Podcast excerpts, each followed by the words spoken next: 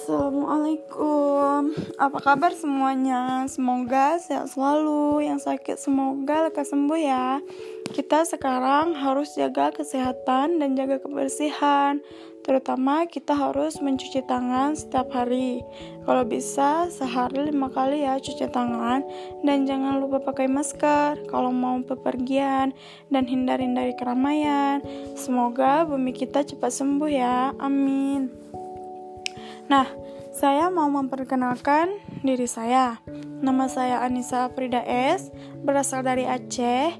Saya mahasiswa semester 2 yang berkuliah di salah satu universitas swasta di Kota Bandung, yaitu Universitas Islam Nusantara sering disebut Uninus. Saya dari program studi pendidikan luar biasa. Nah, di sini saya ingin menjelaskan tentang siapakah anak tunadaksa dan membebaskan anak tunadaksa dalam mewujudkan masyarakat. Tunadaksa adalah seseorang atau anak yang memiliki cacat fisik, tubuh, dan cacat ortopedik. Dalam bahasa asing sering dijumpai istilah kriplet Tunadaksa merupakan istilah lain dari cacat tubuh dan tuna fisik, yaitu berbagai kelainan bentuk tubuh yang mengakibatkan kelainan fungsi dari tubuh untuk melakukan gerakan-gerakan yang dibutuhkan. Tunadaksa juga didefinisikan sebagai seorang individu yang memiliki gangguan gerak disebabkan oleh kelainan neuromuskular dan struktur tulang yang bersifat bawaan sakit atau akibat kecelakaan, termasuk cerebral palsi, amputasi, polio, dan lumpuh-lumpuh. Istilah tunadaksa berasal dari kata tuna yang berarti rugi atau kurang, dan daksa yang berarti tubuh. Tunadaksa adalah anak yang memiliki anggota tubuh tidak sempurna, sedangkan istilah cacat tubuh dan cacat fisik dimaksudkan untuk menyebut anak cacat pada anggota tubuhnya, bukan indranya. Selanjutnya, istilah cacat ortopedi terjemahan dari bahasa Inggris orthopedical handicap. Ortopedik mempunyai arti yang demikian cacat ortopedik lainnya terletak pada aspek otot, tulang, dan persendian, atau dapat juga merupakan akibat adanya kelainan yang terletak pada pusat pengaturan sistem otot, tulang, dan persendian. Anak tunadaksa adalah anak yang mengalami kelainan atau kecacatan yang menetap pada alat gerak, tulang, sendi, otot sedemikian rupa sehingga mereka melupakan layanan pendidikan khusus. Tunadaksa yaitu yang pertama, kelainan yang meliputi cacat tubuh atau kerusakan pada fisik atau kesehatan. Yang kedua, kelainan atau kerusakan yang disebabkan oleh kerusakan otak dan saraf tulang belakang. Dari definisi tersebut, anak-anak tunadaksa dapat diklasifikasikan meliputi kelainan pada sistem otak dan cerebral palsy dapat digolongkan berdasarkan derajat kecacatan, tipologi, sosiologi, dan kelainan gerak. Selanjutnya, ketunadaksaan seorang anak dapat disebabkan oleh beberapa hal, baik sebab yang ditimbul sebelum kelahiran, pada waktu kelahiran, atau pada saat sesudah kelahiran. Secara lengkap sebagai berikut, yang pertama, sebab-sebab yang ditimbulkan sebelum kelahiran, faktor keturunan, trauma, dan infeksi pada waktu kehamilan, usia ibu yang sudah lanjut pada waktu melahirkan anak, pendarahan pada waktu kehamilan, dan keguguran yang dialami ibu. Sebab-sebab yang timbul pada waktu kelahiran, penggunaan alat-alat pembantu kelahiran seperti tang, tabung, pacum, dan lain-lain yang tidak lancar dan penggunaan obat bius pada waktu kelahiran, sebab-sebab sesudah kelahiran, infeksi, trauma, tumor, dan kondisi-kondisi lainnya. Indonesia merupakan suatu negara yang terdiri dari 1340 suku dengan 546 bahasa dan agama Islam, Kristen, Katolik, Hindu, Buddha, dan Hongkucu. Kelas sosial dan gender orientasi seksual yang berbeda-beda menjadi Indonesia menjadi masyarakat multikultural. Nah, membebaskan anak tunadaksa dalam mewujudkan masyarakat adalah membebaskan anak tunadaksa dapat dilakukan dengan berbagai cara. Yang terpenting adalah bagaimana kesadaran dan penghargaan terhadap keragaman tersebut dapat terwujud. Dengan jalan menjalankan pendidikan demokrasi pada anak-anak sangat membantu mengakomodasi masyarakat multikultural agar anak-anak dapat memahami kebebasan tiap-tiap individu dalam bereksistensi. Kebebasan yang dimaksud adalah kebebasan yang bertanggung jawab. Begitupun, mengajarkan pendidikan multikultural sangatlah penting untuk membangun kesadaran dan keberagaman sejak dini. Dengan adanya penerimaan atas keberagaman tersebut, diharapkan tiap-tiap individu mempertahankan identitas dirinya, tetapi tetap mendapatkan kesempatan yang sama dalam memanfaatkan fasilitas negara.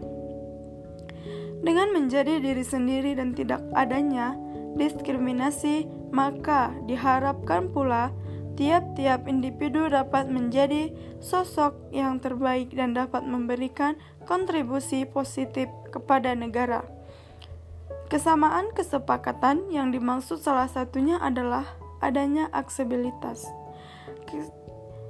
Kesamaan kesepakatan sangat mempengaruhi terhadap pencapaian difabel Termaksud tunadaksa meliputi adanya dukungan sosial terhadap fasilitas masyarakat difabel, seperti yang ditemukan oleh Ikawati dan Ika Putra dalam penelitiannya tentang dukungan sosial bagi masyarakat difabel melalui Golding Block dan Warning Block. Guna mewujudkan fasilitas umum yang diaksesibil bagi semua, menyatakan bahwa diketahui adanya dukungan sosial terhadap fasilitas masyarakat di Papua diketahui adanya dukungan sosial terhadap fasilitas masyarakat difabel melalui Golding Block dan Warning Block bagi manfaat masyarakat difabel sebagai perwujudan lingkungan yang aksesibel bagi semua berdasarkan hasil penelitian diperoleh di lapangan maka didukung sosial terhadap fasilitas masyarakat difabel melalui Golding Block dan Warning Block masih kurang bermanfaat, artinya belum efektif berguna bagi masyarakat difabel. Hal ini menjadi tantangan tersendiri dalam mewujudkan masyarakat multikultural yang demokratis.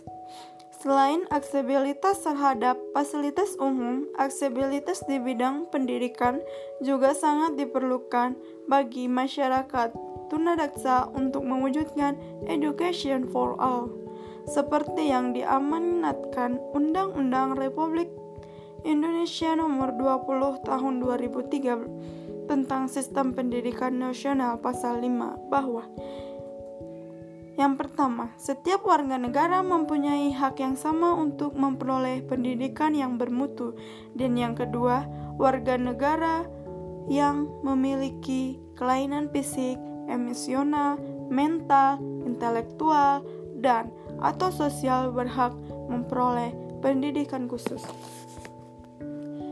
Namun pula, pada kenyataannya, anak-anak tunadaksa ini sulit untuk mencapai cita-cita mereka yang disebabkan oleh pandangan masyarakat terhadap mereka dan akses fasilitas yang disediakan masih sangat terbatas. Mengenai pandangan masyarakat terhadap anak-anak tunadaksa ini sangat menghambat perkembangan mereka sebab masyarakat menganggap bahwa mereka adalah orang-orang yang lemah dan tidak mampu untuk bersaing. Kalaupun ada anak tunadaksa yang memperoleh kesuksesan, itu dianggap suatu hal yang sangat luar biasa. Padahal jika mereka memperoleh fasilitas dan perlakuan yang sama di tengah masyarakat, sesungguhnya mereka dapat bersaing, pandangan masyarakat tentang apa yang dianggap normal dan tidak normal merupakan awal dari hambatan anak-anak tunadaksa dan mencapai cita-cita mereka. Hambatan-hambatan ini pada akhirnya akan menjadi masalah bagi masyarakat difabel termasuk tunadaksa seperti yang ditemukan oleh Bipan Kens, seorang direktur ASI Kecacatan dan Pembangunan ADD India. Ia menjadi tunanetra akibat retinitis pigmentosa atau pigmentasi retina mata. Menurutnya, kecacatan merupakan masalah sosial dan masalah pribadi. Pertama-tama, itu menjadi masalah sosial karena yang menghambat kemajuan seseorang cacat adalah perlakuan orang yang secara fisik penuh. Sikap sosial negatif ini menyebabkan orang cacat tidak diberi ruang untuk ikut menyumbang kemampuannya pada masyarakat. Malah orang bisa menjadi cacat akibat sikap sikap negatif itu sampai para penyandang cacat fisik menjadi rendah diri, tidak percaya diri. Mereka percaya bahwa diri mereka tidak berguna dan menjadi konsumen saja ketimbang menjadi penyumbang aktif dalam kegiatan masyarakat. Sekali mereka menjadi konsumen semata-mata, mereka mendapat gelar tak berguna jadi, begitulah lingkaran yang tak berujung pangkal membeli mereka namun titik tolaknya adalah sikap orang-orang secara fisik penuh karena segala perubahan mustilah datang dari sana. Sikap-sikap orang yang secara fisik penuh harus diubah sebab mereka akan lebih memilih menyantuni dibanding membangun mental masyarakat tunadaksa karena lebih baik memberikan keterampilan daripada menyantuni. Persis perumpamaan kuno, seseorang yang disedekahi sekeranjang ikan bakal kenyang selama satu dua hari. Jika dia mendapatkan kail, maka kenyanglah dia seumur hidupnya. Malah bisa juga jadi pengekspor cakalang. Berkaitan dengan hal tersebut, ada hal yang harus digarisbawahi bahwa keterampilan yang diberikan bukanlah keterampilan yang dibatasi seperti hanya sekedar bagaimana cara membuat produk dari kain perca dan menjahit atau sekedar menjahit menjadikan anak tunadaksa bekerja untuk mendaur ulang barang bekas menjadi barang yang bermanfaat. Namun, memberikan akses pendidikan yang sama dengan anak-anak lainnya. Memang jika dibandingkan dengan keadaan pendidikan anak-anak tudadaksa dahulu, sekarang akses pendidikan mereka sudah sedikit terbuka. Tetapi, apakah semua itu cukup? Nah, ternyata hal tersebut belum cukup.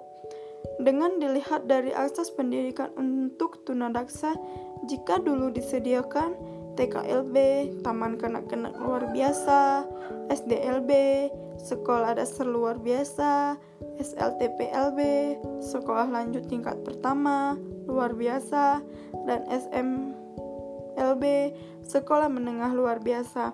Tapi tidak disediakan ULB, Universitas Luar Biasa.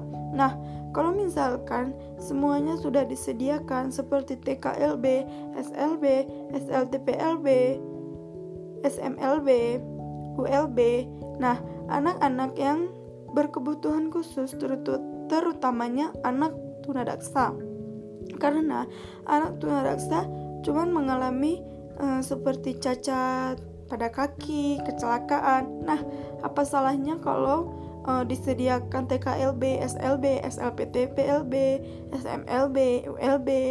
Nah, kan anak tunadaksa bisa belajar menjahit, be bekerja, dan setelah tamat universitas luar biasa bisa bekerja di bisa bekerja di hotel, melipat tisu, eh, mencuci kain lap. Nah, memang masih setengah hati dalam memberikan hak-hak di bidang pendidikan untuk anak berkebutuhan khusus. Maka dari situ ke depan kita harus mengembangkan untuk anak-anak yang berkebutuhan khusus. Sekian dari saya untuk menjelaskan tentang anak tunadaksa dalam mewujudkan masyarakat. Assalamualaikum warahmatullahi wabarakatuh.